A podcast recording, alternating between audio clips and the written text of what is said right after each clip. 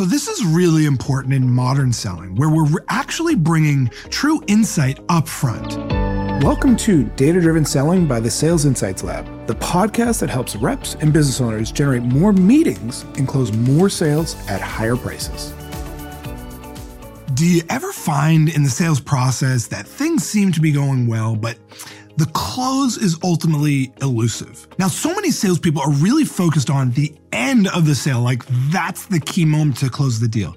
But really, how we're closing the deal is a result of what's going on earlier on in the conversation. So, I'm going to show you 11 keys to closing sales right now. Check it out. Number one, don't worry about the close at the end. This is really old school stuff, right? You can go on YouTube or Google for closing techniques, and it's going to be all about some hardcore close at the end, like that's somehow going to convince this lemming of a prospect to buy from you. But the reality is that your prospects are smart, and chances are they've made their decision much earlier on in the conversation about whether they're going to buy from you or not. So worrying about the close at the end is really just the wrong place to be focused on. Instead, what we want to do is make sure that we're following a process that is taking the prospect to focus on what matters most where we understand what's going on, they see value in what we do, and ultimately they believe that we can be the solution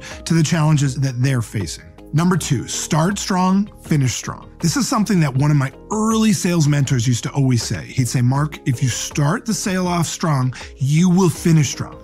If you start the sale off weakly, then you are not going to close that deal, or you'll be fighting and scraping and clawing, and you're going to have to be discounting and all that stuff. So start off the sale really strong make sure that you are showing the value you have up front and not waiting for this magical close at the end because you may never even get there because the prospect has already decided in their mind that they're not going to buy. Number three, bring insight at the beginning. So, this is really important in modern selling, where we're actually bringing true insight up front. And because we as salespeople talk to so many different prospects, we have this amazing bird's eye view where we really have the insight of a highly paid consultant.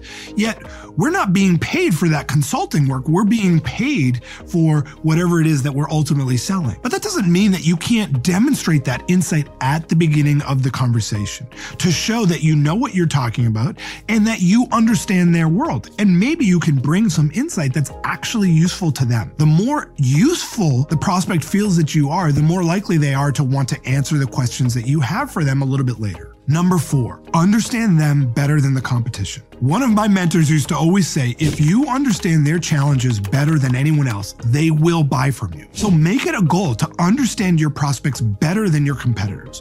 Make it a goal to understand your prospects better than their business partner or the people that work with them. The more you can understand what's going on in the life of your prospect, the more you are going to sell. Number five, spontaneous questions win the day. Now, we teach in the Sales Insights method a systematic approach of asking questions. But I find that the systematic approach to asking questions is great. Yet, what we also need is an approach for asking spontaneous questions throughout. Questions that we didn't even know we were going to ask because we didn't know the prospect was going to say something.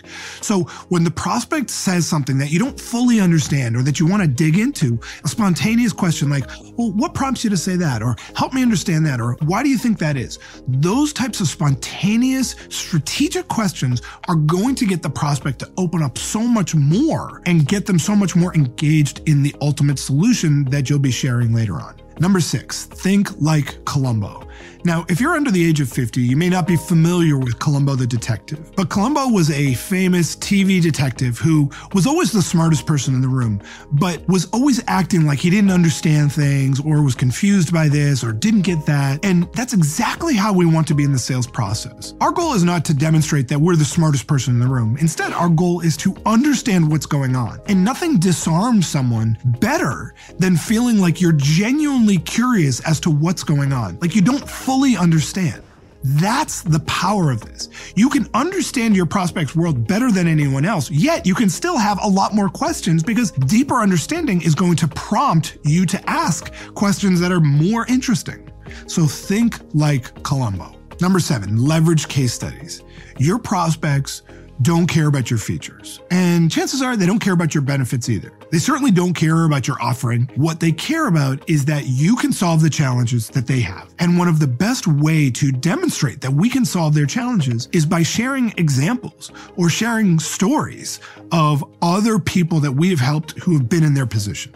And that's what a case study is. It's basically a fancy word for saying these are client stories. And so what you want to share in a case study is basically what were the challenges that your client dealt with? What did you do really quickly on what you did? And then what were the results that came out of it?